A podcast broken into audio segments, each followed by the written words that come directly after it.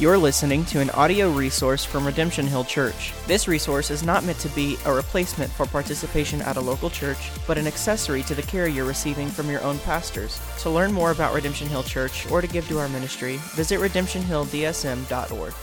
2022 is almost up, and we have a lot of hot takes to go through.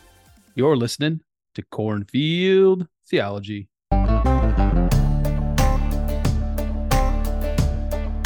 Hey everyone, Pastor Sean here, pastor of Redemption Church, located in the Des Moines Metro.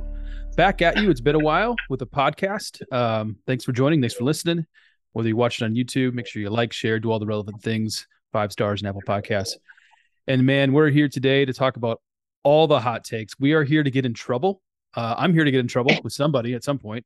And uh, my friend here, Jacob Young, is is here to uh, get in trouble as well as we are going down the path that we shouldn't go, but we're going. We're going to talk about all the hot takes that that Twittersphere will talk about, you know, in their in their two line quips. But we're going to hopefully do it with a little more substance than that. So, Jacob, how you doing? Good man. It's good to be with you today. Yeah, and you've been on before. I think I think we've done two or three podcasts together. Yeah, something like that. Yeah, give the bio. Where are you from?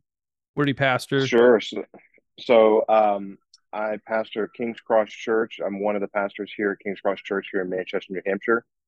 And uh, we are an urban church our church meets in a recovery center, addiction recovery center in our neighborhood. And uh, we're the largest city north of Boston. So we're a bit of urban and a bit of kind of rural uh, mixed together here in the city. And uh, we've been here for a little over eight years now. Uh, we planted eight eight or so years ago, and Yeah. um, I- grew up military, so this is not where I'm originally from, but I'm generally American, and it's where I feel most at home. America. Yeah. So we Yeah. we we have some points of overlap. One, we're we're both planted churches. Uh, Redemption Hill has been around for about four four and a half years now, and we're both part of Trinity Fellowship churches, so we're part of the same denomination. So kind of a point of contact and point of reference for anyone who's listening and watching. And I want to I want to add this uh, before we get into the substance of this podcast. Uh, I, I think it's fair to say there's a lot of commonality that we have. I think our, our denominational connection shows that we have a lot of commonality. But I, I would also say there are areas where we we see things differently. Uh, we may hold to a same theological point, but we come to different applications. And I find that really refreshing, and that's one of the reasons why I do enjoy you having on this podcast because, you know, one, it gets me out of my silo, right? Uh, and two, uh, it, hopefully it creates for a good discussion on specific issues that we're going to get into today. I would imagine, Jacob, I'm just kind of projecting here. We're going to talk through some of these hot takes, and they land on us a little differently, right? Sure. Yeah, yeah. I think that's the beauty of confessionalism, right? I mean, we have uh you might call them the bowling alley safeties up, and we're kind of Yep. uh rolling the balls differently in, in how we think through things. Yeah, I'm, I'm taking the, the Um, bowling ball and I'm but- like ch- chucking it like a shot put. and you got the nice form. And mine's going clunk, Yeah. clunk, clunk, clunk, clunk. Yeah, yeah, yeah. Yeah, I've got a, a nice hook on the end of mine. So Yeah, and I can't bowl with crap. um So we have we have an outline we're gonna follow, but uh, you know, all these hot takes that we can go to. You know, Twitter is a great place to find uh, the yeah, debauchery throw the hot first takes. one out, man. Well, before I get that, let's uh I have a, a, thread of guys that I that we interact with. Uh, you know, Oh, you know. Logan, Okay. um, the guy named Brooks. You know, my, my Yeah, yeah, Eric yeah. McIntyre. And I just simply asked, "Hey Mhm. guys, what are your hot takes for the year?" So we're not going to be covering this, but here's here's a quick list for you.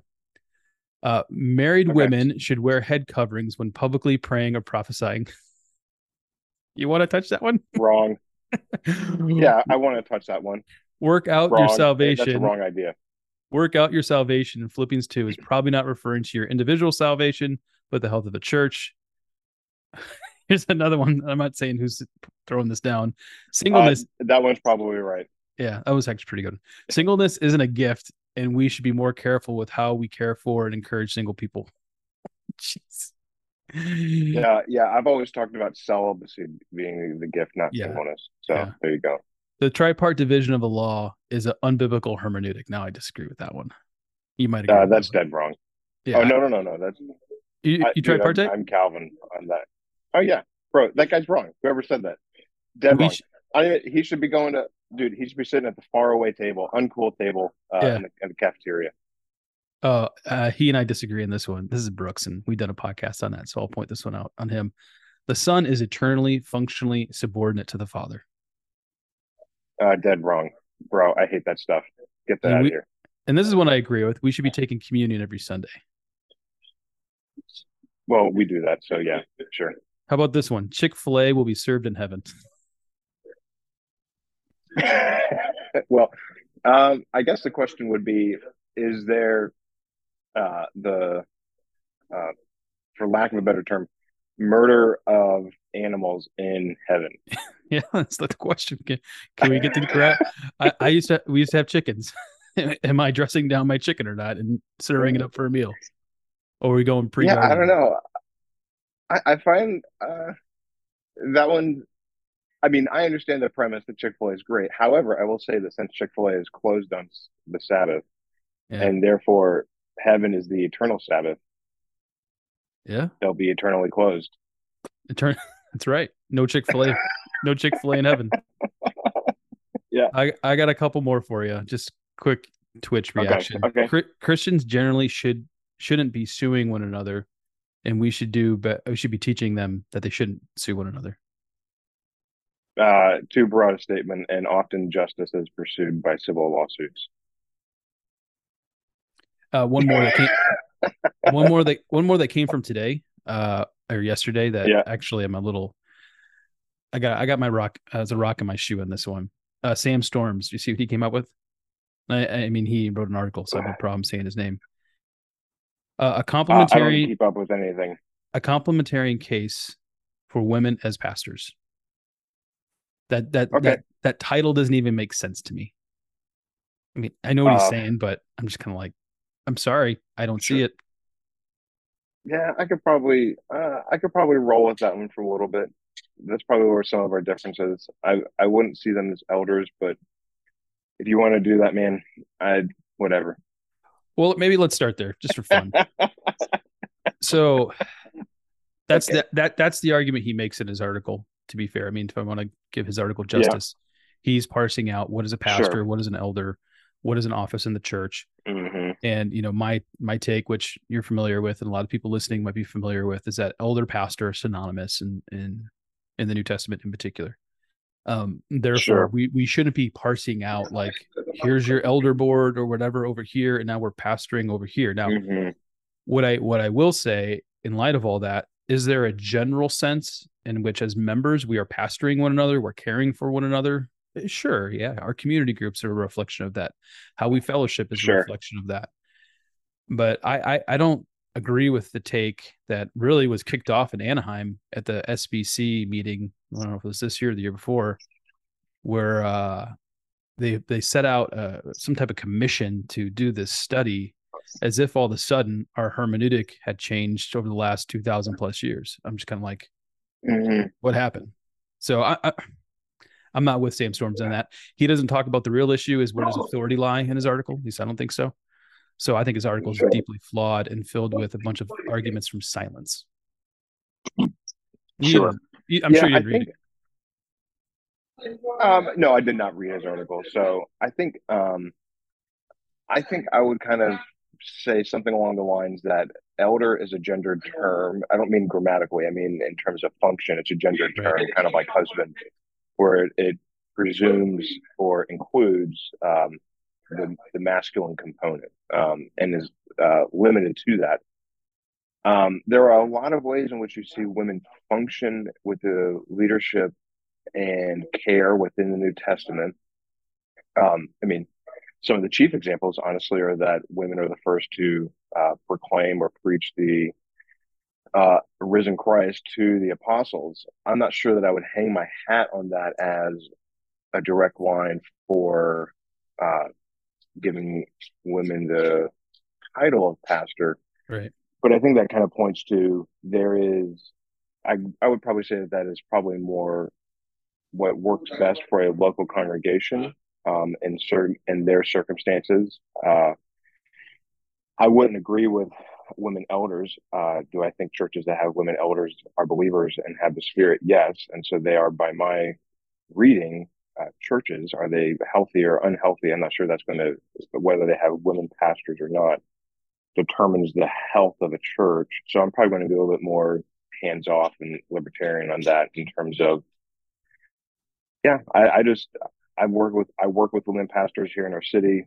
Uh, I don't have a dog in that fight to manage them or that situation. So that that tends to be where I would land. It's not something that I would do, but I'm always a little. I probably listen to a little bit too much Rage Against the Machine yeah. to have too strong an opinion. Sure. Oh, that's out of you. yeah. Yeah, uh, I, we can move so. on from that, but I just I don't see it biblically. And when I'm, when I'm I'm talking in ideals, you know. So if we had to pursue the greatest ideal what scripture teaches, I, I just can't get there. Um sure. Biblically speaking and historically speaking.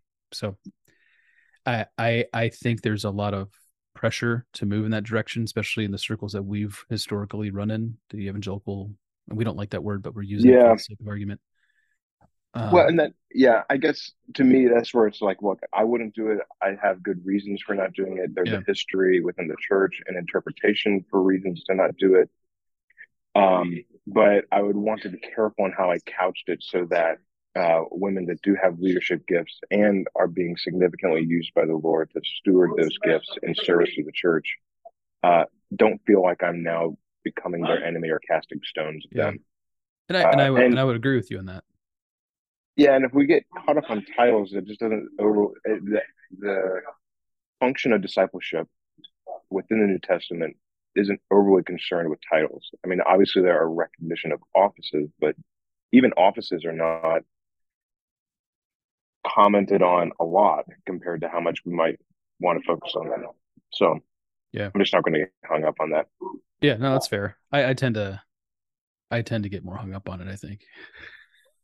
I have a rock in my shoe right now in my boot, and I'm like, I just I don't like sloppy hermeneutics, and to me, for me personally, sure, getting to this point of where yes, we say yes to women pastors is a sloppy hermeneutic, and the same hermeneutic that you use to get to this point is used um, to where we've seen the church drift in other areas that we've compromised, whatever, with culture, whatever, and so I'm looking at this yeah. more. Think of it not more of a practical thing, a practical way of thinking about it. Think more as like a, a scientific, like these thing, these principles exist to help us lead us to proper ends and interpretation. And now we're betraying these very principles that we've been using. And so my beef comes back a little further down the line, upstream, I guess, on the interpretive question. Like, how, what are the principles sure. here? And so that's where I'm like, eh. I, yeah. Hold on, and I'm not sure I would agree on the. Yeah, this sure me. I would agree with. If you're the, if you're uh, watching, it's like me getting the rock in my shoe. yeah, I'm not sure I would agree with the uh, sloppy hermeneutic uh, charge. Um, there's some well-meaning and well-intended uh, thinkers who are very thorough on their material. Um, that, again, I just don't know. If, I just don't get paid enough to particularly manage that beyond our own local church. Yeah. So yeah, it's fair well, let's get let's get to something. Um, let's talk about American Christianity. Awesome. What is the problem, in our views, with American Christianity? Now, the setup before we get into the details would be this: I think we both have massive concerns with American Christianity, especially in broadly speaking the circles we've you know been in you know throughout sure. history.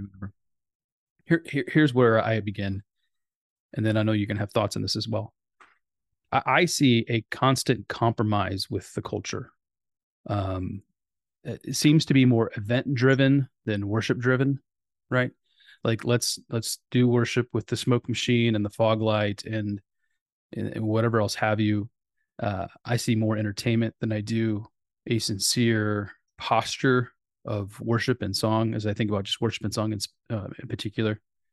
And I got to ask the question like how like when somebody comes into a church service are they are they even they let's say they they they came from Mars and they're here for the first time they've dabbled they've walked around the streets of Des Moines or or Manchester and they come to your church will they see something distinct from the culture? So So if Elon Musk comes to your church, basically, Yeah. what you're saying. Sure. Yeah. Yeah. He, he he took his spaceship to Mars. He brought it back. He walked around for a little while. Yeah. You know, he the Men in Yeah. Black thing happened to him, so he's got a fresh mind. Yeah. yeah. Is he gonna be like, whoa, you guys are doing things a little differently here than than you know, it's Sure. Starbucks down the road. And I don't see it. Yeah, I mean, I again, I well, I guess to me, my kind of um, changing disposition towards evangelicalism began as we moved into New England to kind of acclimate to the culture here and plant our church, uh, plant the church that God was leading us to plant. And I noticed that the questions that we're wrestling with and the dynamics that we're they're dealing with, evangelicalism in large writ did not care. And then when we would hold a conference, uh, like Together for the Gospel held a conference Yeah. back in 2015, shortly after we moved here, 2016. And they brought in, um, I think it was Trueman and um, not Trueman, uh, D.A. Carson and uh, Paul Tripp. They're both great guys. Yeah. But they brought them in as the main speakers. And I'm kind of like, bro, I've been here for a year and a half, and I know 20 other pastors here in New England that should be headlining this conference on faithful ministry or whatever it was in New England. These guys don't know anything about New England.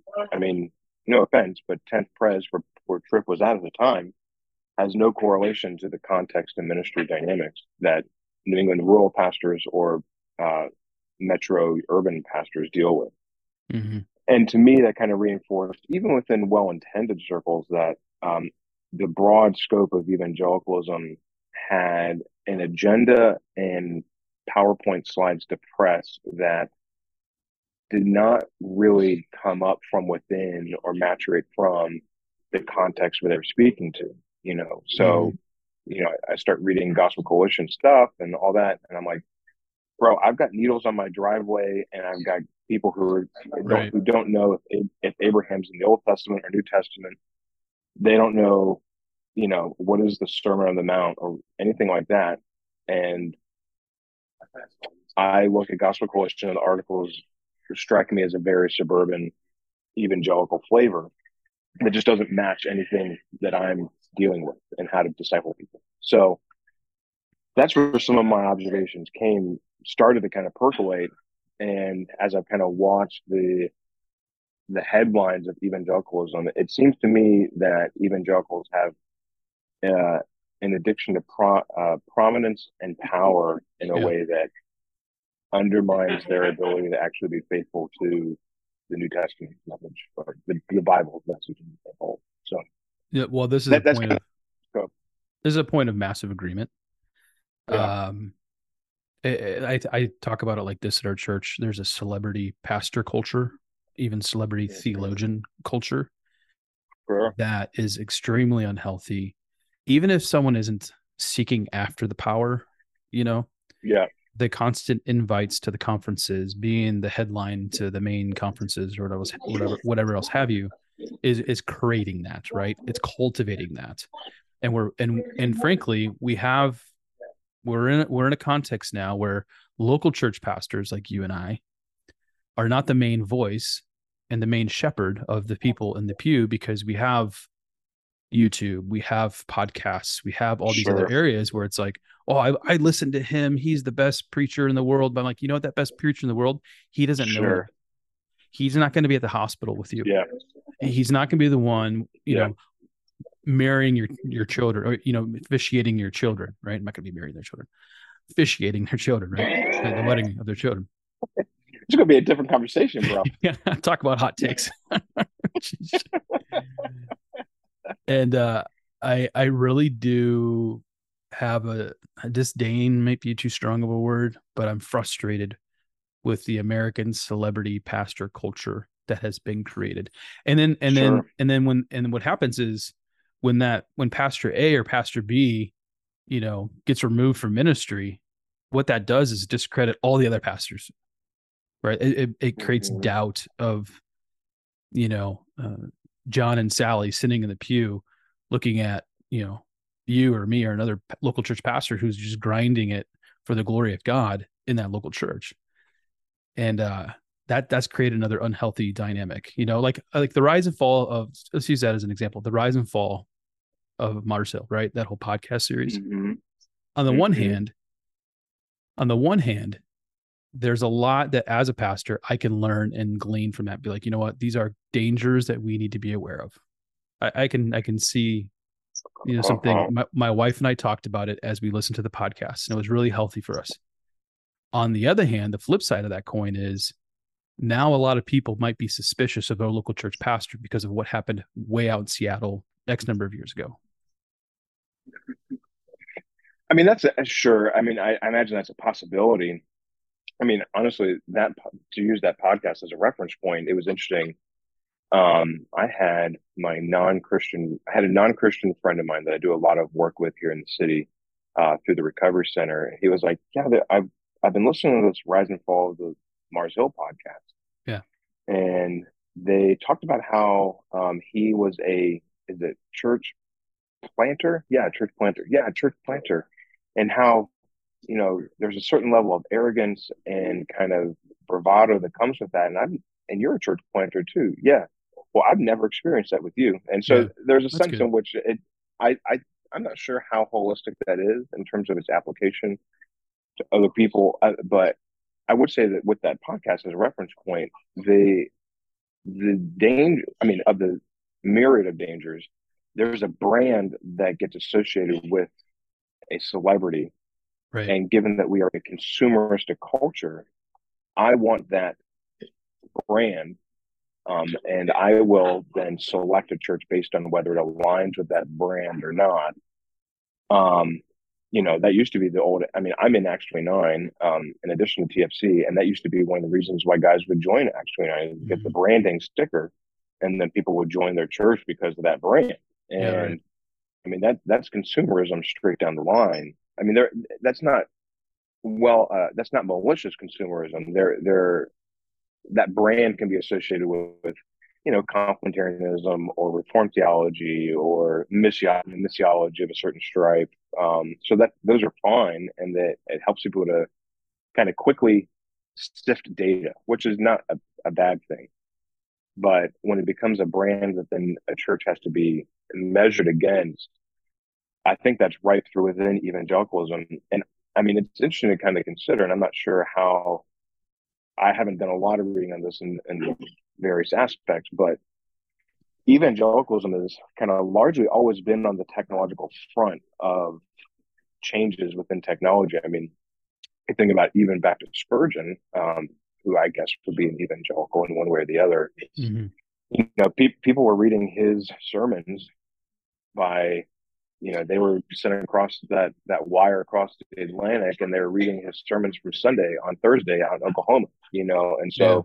there's a there's a mass spread that evangelicalism has always kind of been very keen and savvy on using technology to spread a brand, um, positively and negatively. yeah, yeah i was gonna say it cuts both ways Yeah, I mean, I don't know if that's necessarily bad, but I mean, the other the the shadow side of, for example, that Spurgeon sermon thing is like you can hold that up and be like, well, why doesn't my pastor preach like Spurgeon? It's like, well, first of all, Yeah. there's only one Spurgeon, and he's who he was. Secondly, he edited those before they were sent out, so they weren't even the they weren't even Original. like what he originally spoke. yeah He he took the transcript and edited that sucker, and then made it better, and then sent it out. It's like, well, that's not fair. wish i could do that Yeah. wish i could take back half of what i said and then send it out yeah yeah get out all those ums and you know what i'm saying and i people in our church make fun of me because i'll be like are you with me you tracking and they're like jacob stop it i'm like i'm just checking you know because Yeah. you guys are all new englanders i can't read your faces you ain't doing Yeah. nothing so same problem Um.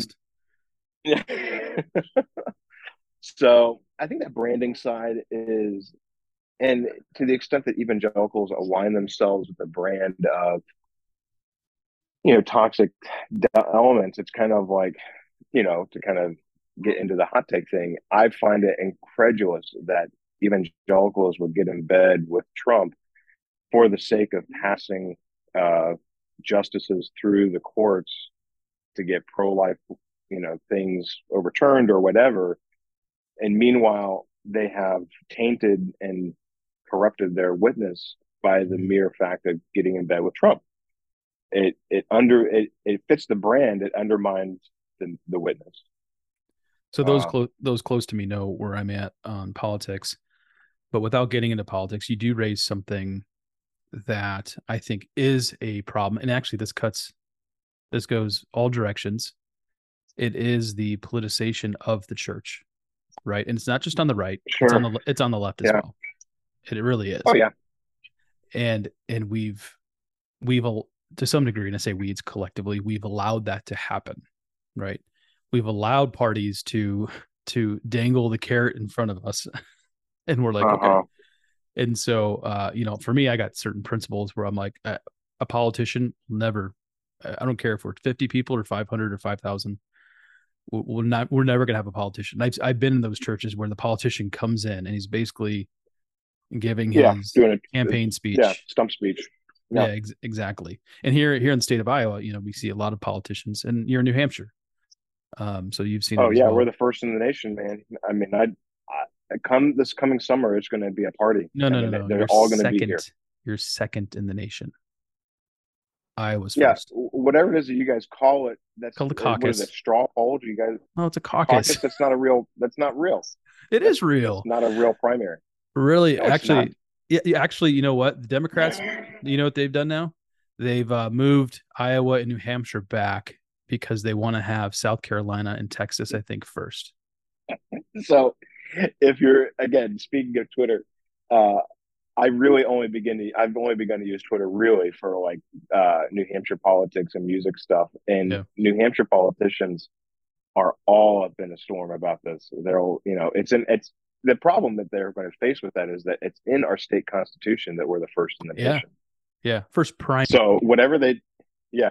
So whatever they choose, we're gonna we're gonna be the first. You are not the first. So, You're not the first. You're the second. Golly. Bro, it's like say, bro, saying that you're the real first is like saying the text the texting re- related to the first date is the first date. That that text message is not the first date. The date going out is the first Sorry. date. Well, I tell you what, uh, New Hampshire should be should be angry with Iowa, at least when, um, from the Democratic mm. side, because it was in the last presidential election where the Iowa Democratic Party absolutely botched the counting of the primary votes. and like mm-hmm. like CNN and MSNBC and Fox are like, that. Iowa, you, Democratic Party, you had one job. yeah, you had one stupid job, I know. I know. and you messed. I remember that. I know. Was it Buttigieg, wherever it was, that was supposed to be the winner, and we didn't know even going into when we yeah. were doing our primary. Anyhow, anyhow, and and no one was like voter fraud. It was just mere incompetence. yeah. yeah. Uh, so, anyway, yeah, get us back on track, Sean. Yeah, yeah, yeah. Anything else in American Christianity that just it, it uh that you're bugged by? Well, I think to the to the I think to the culture thing that you were talking about, I kind of I step back and for me, one of the, the dynamics or the, the founding principle that I think through is uh, when the resurrected Christ stands uh, on the hill outside of Jerusalem and says, "All authority on heaven and earth has been given to me." He, there's no like exception clause. The resurrection changes the fundamental uh, metaphysics of the world. And he now stands over the world, shepherding it towards his renewed kingdom. And that means even cultural dynamics that don't honor him or reflect him are still under his stewardship. So, mm-hmm. for example, when I see the evangelical struggle or addiction to uh, power and mm-hmm. fame and celebrity and all of that stuff and the, the atrocious ways in which it's been used to cover up sexual abuse or right. to enable toxic leaders or anything like that. I see that also reflected in the culture around us. And I see uh, within that Christ guiding the nations towards addressing that issue. So I don't take as strongly a negative view mm-hmm. towards culture as you do because I see them as a litmus test for how is Christ working out the redemption of the world towards his coming kingdom or his the realization of his kingdom. So a realization of his kingdom, your so, uh, post mill posture here.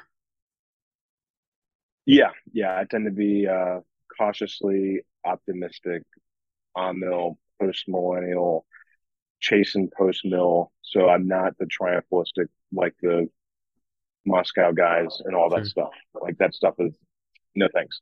So the wind's blowing from the north today here in the state of Iowa, which means I'm more post mill um, these days. And uh, you know, I, I I am optimistic. My optimism though is not with cultures, with what Christ is doing in the church. And I can I can say, you know, Christ owns every square inch, you know, over, over the entire Yeah. universe, right?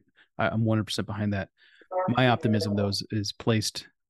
I'm not saying you're placing it in culture. I'm saying my, my optimism is squarely placed in what, what God is doing in and through the church to not only spiritually Sure. renew the world, but to bring to um, bring about bring about the realities of the kingdom of God here on earth. Sure. And that's where I'm not saying that I'm like a wholehearted, like, yeah, it's great. I would say, you know, whether it's the, the gender sexuality stuff or the power stuff that's going on in our culture, um, those are Christ tilling up the ground to expose the reality of, of, of the world around us with invitations for us to participate in what he is doing. And my post-millennial perspective is that each sphere of life will then be inhabited by people who embody repentance and faith, the Mhm. two steps that Calvin talks about of the life of Christ, of the life of the Christian. And so it's not that we're going to have a Christian nation or anything like that, but that those things are, are inhabited by people who are walking in repentance and faith, seeking the, the, the righteousness of Christ. Yeah, my guess So- is if we and we'll move on to the next hot take here, but my guess is if we continue to talk about this in particular, the outworking of our Uh-huh. eschatology, I actually think we're pretty close in agreement. Um, Mhm. I think we're just maybe nuancing it or placing emphases on different areas. Um, Sure. And you mentioned Christian nationalism, which is which everyone just got triggered who's listening to this right now. Like, are they going to talk about Christian nationalism? I didn't say Christian national. oh, yeah. Christian nation. You said Christian nation. Yeah, Christian nation. I didn't say Christian nationalism, but I think that that's atrocious as well. So if I'm just going to make anybody mad, they can just know I think Christian nationalism is atrocious. We're going to So- discuss that on another day. Uh, not, not not not because not because I disagree with you, although I wouldn't articulate it like that. I think right now there's a cultural discussion within our circles of Christianity about that with Stephen Wolfe's book, uh, "The Case for Christian Nationalism," and uh, I Right. I I read lots of things, so that's my disclaimer. I've read things that are people would deem liberal, crazy, and conservative. I am slowly reading through that, not because I'm I'm throwing myself into that corner, but because I'm trying to understand the argument. And uh, there are some there are some holes in his argument. Um, I mean, there's always points of agreement when you read a lot of can more if you're conservative and you read something conservative, you'll find points of agreement. But there's areas where I'm kind of like, I don't agree with that, that, and that. Well, I guess to me, again, it goes back to that kind of initial statement about my uh, disaffiliation with evangelicalism starting when we moved here. Yeah. That's not a conversation that any of my neighbors are having. Right. So to kind of pull those things together, none of my, uh, all of my Christian, all of my non-Christian neighbors, they would they look at the Roe v. Wade getting overturned and they blame that on Christians, and they don't talk, they don't see. There's nobody talking about how do what does it look like to have like positive Christian nationalism. So it, to me, that kind of that aggregates some of what I pay attention to and care about. I, I just I, it's not related to zero three one zero three where I my zip code. So I just don't care. And I would say in my context, you're probably going to have a little more. You're going to hear a little more of that kind of conversation. Um, Yeah, sure. Me and Roe v. Wade. I mean, Iowa's turned. It's like Florida. Over the course of a short period Mhm. of time, it's gone pretty red, and it hasn't Mhm. historically been that way. And so, in that in that political milieu, in that context, you tend to hear more of those conversations taking place, which I think makes makes a you make a good point. Um, and you, you've said this without saying it. Pastoral ministry is very localized, right? It's about the Sure. person right right across from you at the coffee shop or the cigar bar, right? Yeah. And that's what Well, and I think that's the prob that's the problem with the whole evangelical uh, complex is it tries to be it tries to give the the biblical perspective on something for all places at all times in all contexts. And I'm not saying that there aren't absolutes, but often they tend to be tangential kind of fourth or fifth tier application Mhm. points made into essentials of the faith that just are not they do not respect the priority of the localized context of the mission of Christ. And so, um, so there, there's that dynamic within that, but that's a part of why I just I don't particularly care. And I will say, just to kind of throw this out there, is like uh, the conference thing the idea that I have to go someplace else to get special knowledge about a perspective on a special issue and then take that special knowledge back to my local church to inform how we do things that I couldn't get without just opening my Bible and reading it, frankly, strikes me as very Gnostic understanding of biblical truth. If it's mm-hmm. clear in the Bible, I can read it and engage with, with, with the text and critical resources to understand what exactly the Bible is saying but if you have a special point and you're going to try to say that that is what we must know to be biblical Christians where we are, that is just modern language on a Gnostic teaching. I I agree with you. I've been to zero. I've been to maybe one national conference. It was a DG conference, and I was living in Minneapolis, and we were just going as pastoral staff because it was right down the road. Sure. But other than that, yeah. It, I mean, aside from the denominational responsibilities, you know, one because I, I, agree with you on that point, and it, it feeds that celebrity yeah. pastor culture. Now, if someone loves going to T T for G, great, that's your thing, cool. If you get edified by that, great. For me, whatever, I, man, that's great. But I mean, for me, but man, it I'm, seems ridiculous to me to, yeah, to spend two thousand dollars to get yeah. twenty free books. I don't know. That just doesn't seem like a great deal to me. Yeah. yeah. and, and the messages are all free. The ne- within five minutes of them being done. They're all free. Yeah, I've never I've never understood the appeal to, to those things um personally. Now, next topic that is an absolute. Ready for it? Mm. Yeah, let's go. You should celebrate the Lord's Day on Christmas this year. That's my absolute. go, your turn. uh no. That's a uh I've got a lot of things to say on that. I go for we, it. The irony of this conversation, yeah, the irony of that of this conversation is that we are doing a Christmas Eve and Christmas Day service. I was I was just you covered all your today. bases, man. You, you left no room yeah. for criticism.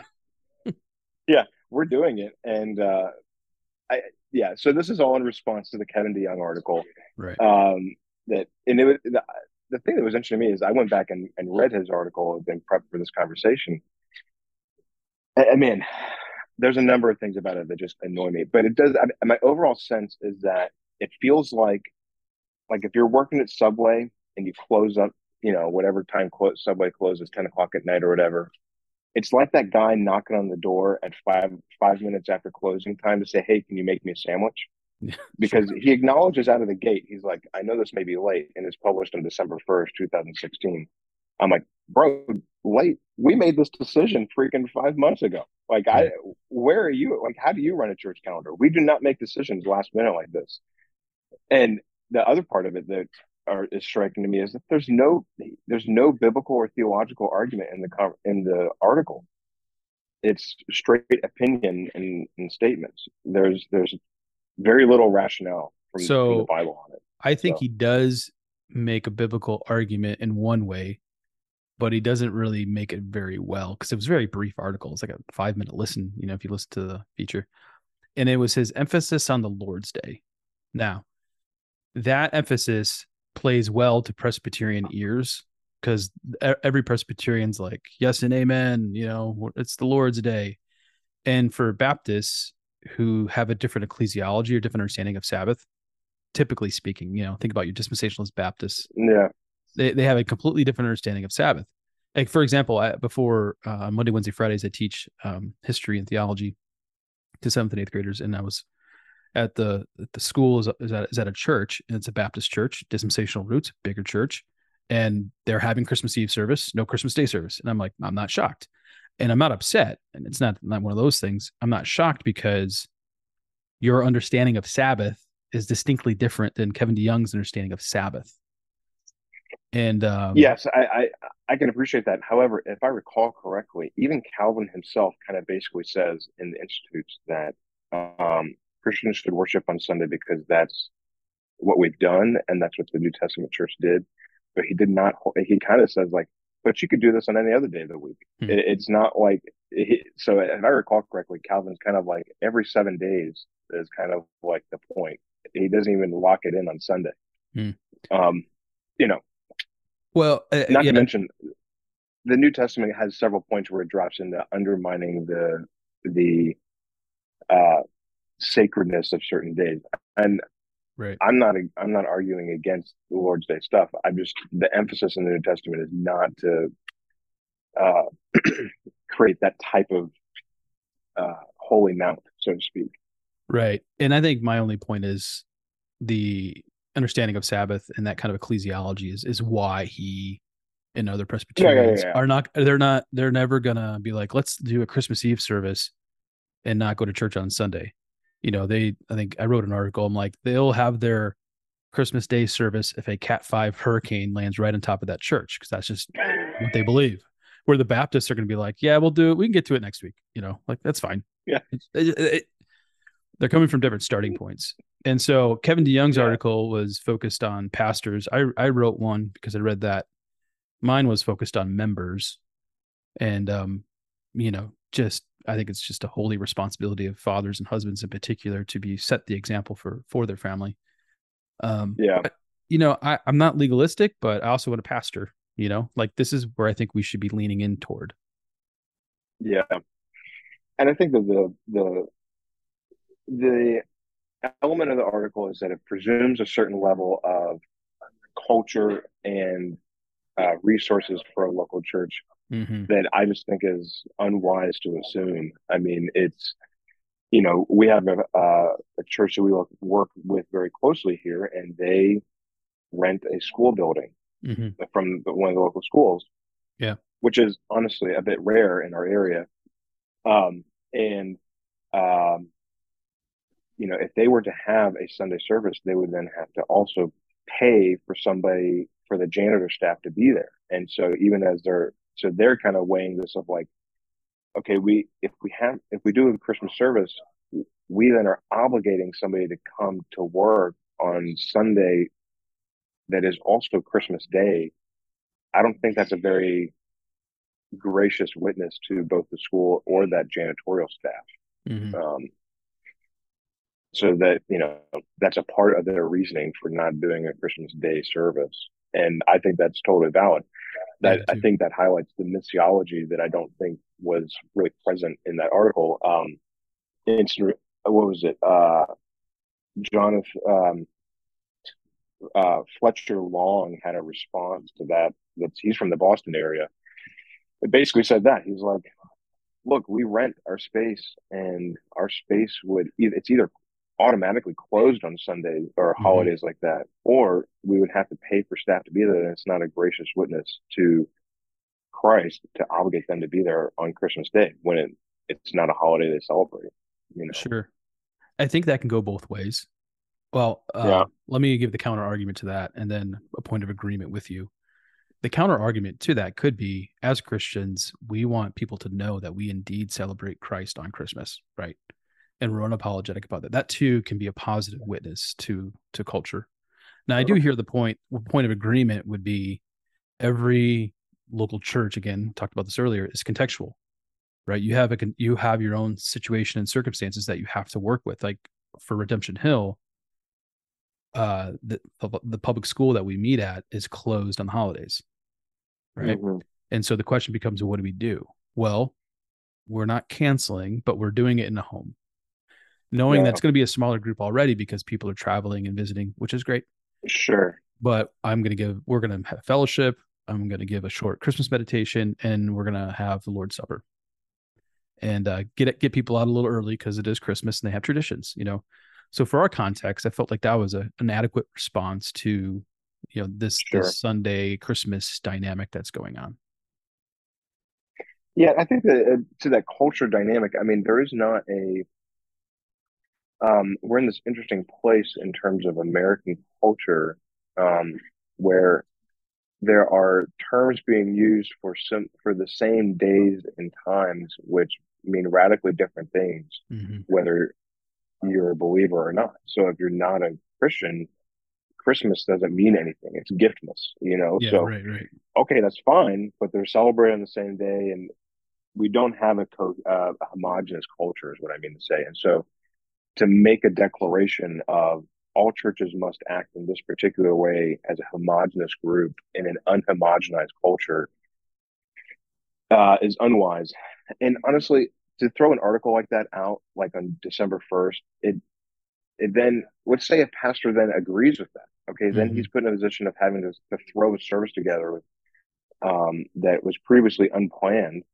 That's not going to go well, and that's going to that's Yeah. going to draw from his relational capital with the church.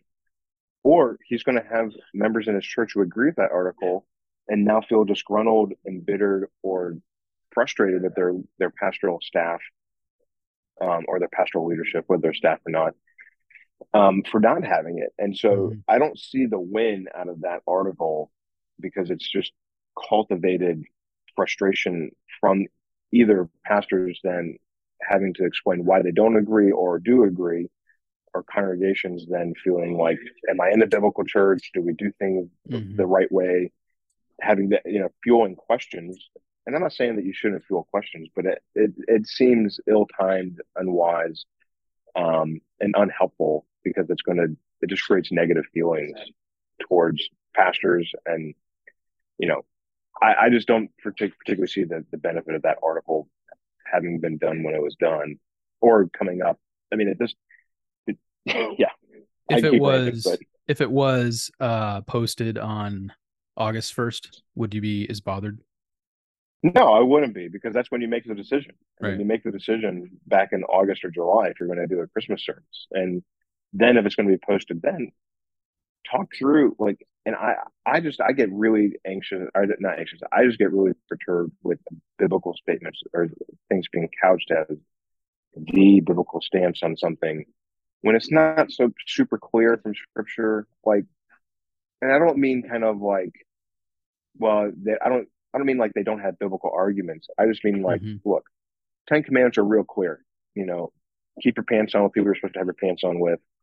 Uh, don't worship idols. Uh, don't don't be jealous about your your brother's stuff. Yeah. You know that that type of stuff. I mean, it's super clear. Um, love your enemy.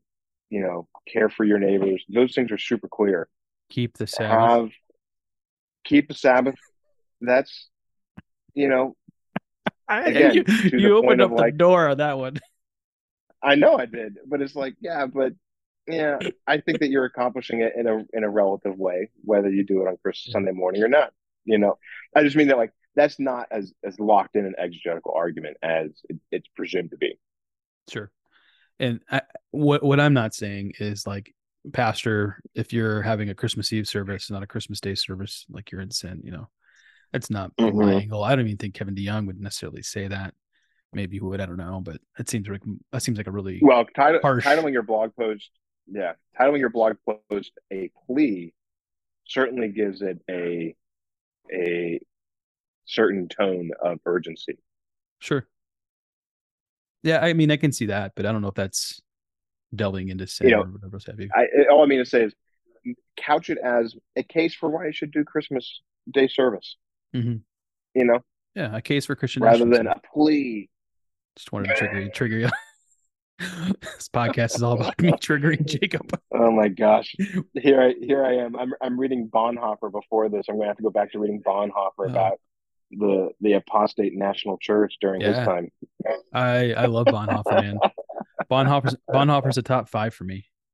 Um, I my one of my sons is is uh, Silas Dietrich Young because of Bonhoeffer. uh, no, it's awesome. I'm a huge Bonhoeffer fan. Okay, let's dovetail. Let's uh let's segue into another um, Mm. topic. I think there, in general, is a devaluing of our Christian holidays, um, Christmas and Easter. I think we can focus on that. Uh, I think we've we've um, Andy Stanley said he's unhitched from the Old Testament. I'm going to say we've unhitched from.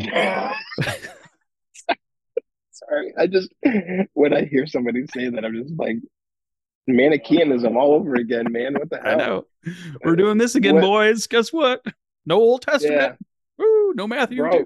Talk talking about making Santa mad. Golly, gosh, joke. you know. All right. So it, as as as Anley Stanley has unhitched from the Old Testament. Sorry, we I just I, I I have a hard time somebody saying that. Like if somebody said that to me, I'd be like, well, that's an interesting take to say while also professing to be a Christian. all right, all right. let me let me finish. yeah, yeah. Now you're Okay, triggering I'll, me. I'll hold back. Yeah, yeah. Sorry, sorry, sorry. All right, so as Andy Stanley has unhitched from the Old Testament, American evangelicalism has unhitched from church history. That's the that's that was what I wanted to Mm. say this whole time.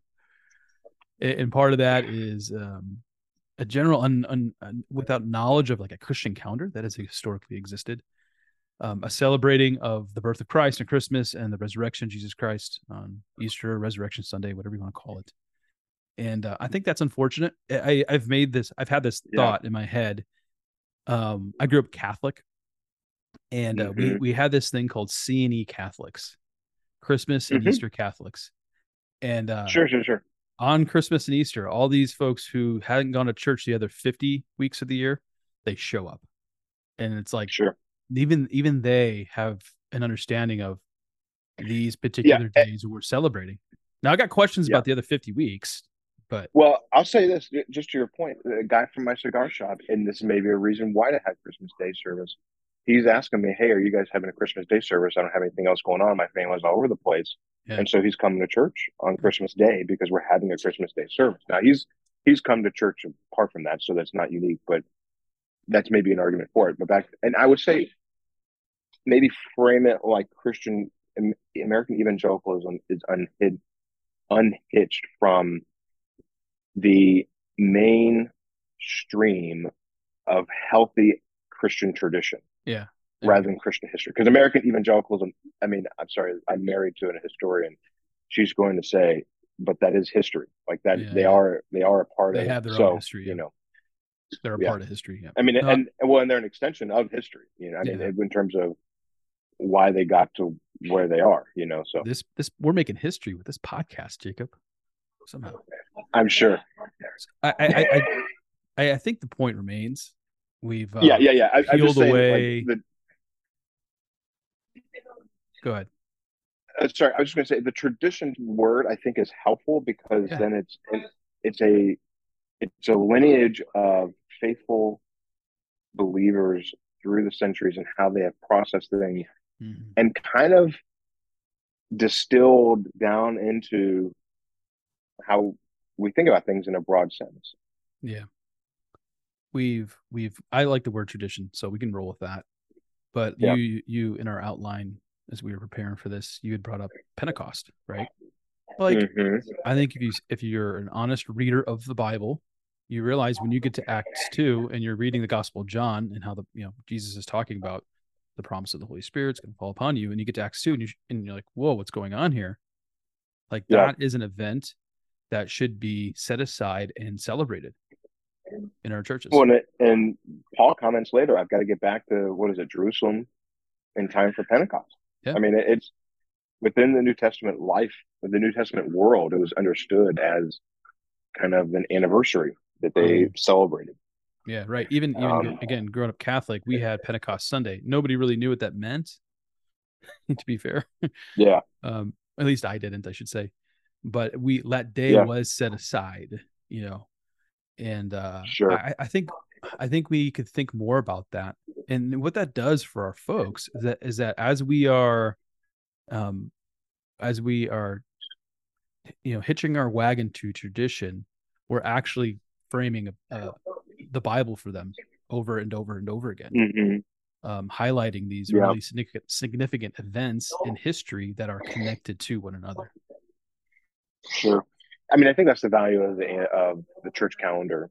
You know, you have, you know, Advent is the beginning of the church calendar, and then you roll into um, anticipation. You know, uh, I can't remember what the the term is for the days between um, the Lenten season and Advent, and then a- after you have Easter, you then have uh, Ordinary time. ordinary time or yeah it's called ordinary time it's kind of trinity terms kind of get used in there so Yeah. I um, we we use that for our scripture readings. So we have uh, Old and New Testament readings generally um, in our calendar in our in our liturgy, and those pull straight from the you know the revised common lectionary for our our services. Um, Yeah. I I do think I. Uh, what is our, our friends down, um, Daniel Baker and those guys down at um, uh, Cornerstone. Cor- Cornerstone, they have a huge knockout Pentecost Sunday service for years for this very reason. I mean, they're they're maybe more charismatic than I am, um, but and it's something I've I've increasingly seen more discussion about having that, and I've not quite known how to line that up with our preaching. You know, as as we preach through books of the Bible, and then how do we emphasize that in a helpful way? I do feel that it should be emphasized. I mean, it's if there's any holiday that I mean, celebrating the incarnation and celebrating the passion of Christ are not in the New Testament in terms of Mhm, religious holidays. mhm, Pentecost is. mhm. I mean, I just don't do a good job of highlighting that, but that's kind of where I'm at on that stuff. I- Yeah, I got a friend, a close friend. He's a Presbyterian pastor here in town, and uh, they follow um, tradition very much closer than we do, and you know, to move in that direction in the in the future. And the way he maps out his preaching calendars, he, they have all their holidays in, and then in between all Mhm. those holidays, he plans his sermon series. And so he has his a- he has his absolutes, and then he has these times in between the absolutes where he does his preaching. And But does that then just does that just mean that he adds a Pentecost Sunday sermon yeah, at, yeah. on top of Christmas and Easter, so that it's three and, as opposed to two? Yeah, that means that he's preaching on that. Uh, Yeah. Now, how, how many of the holidays on the church calendar does he do? I don't, I'm not quite sure, but I know Yeah. there's there's an em- an emphasis there, which I appreciate a lot. And uh, I think when you find yourself in confessional churches, you you have because you're instinctively tied toward tradition. You know, for us, it's the 1689, um, at least in terms of its foundation. For my Presbyterian friend, Yeah. Westminster Confession of Faith. So there's already that natural tie into tradition. And so why not take another step and say, okay, biblically speaking, we have we have these major you call them holidays. Well, it's interesting to me. It's interesting to me that American evangelicalism will do like a Father's Day or Mother's Day Right. sermon, but they'll they won't do. I mean, they won't do the other Christian holidays or a July Fourth one. Right. You know, I. So I. I find that fascinating that those those probably reflect the priorities of worship for them. Um, you know, this understanding of fatherhood and motherhood, which find they're they're biblical concepts. Obviously, they're inherent to Mhm. God's design and all that. I'm not dissing on that, but to go out of your way to make it a a, a, a Christian worship service with an entire sermon on those things, but not on the Father sending the Son, the Son dying in our place, the Mhm. Spirit coming, proceeding from the Father and the Son. You know those Trinitarian dynamics.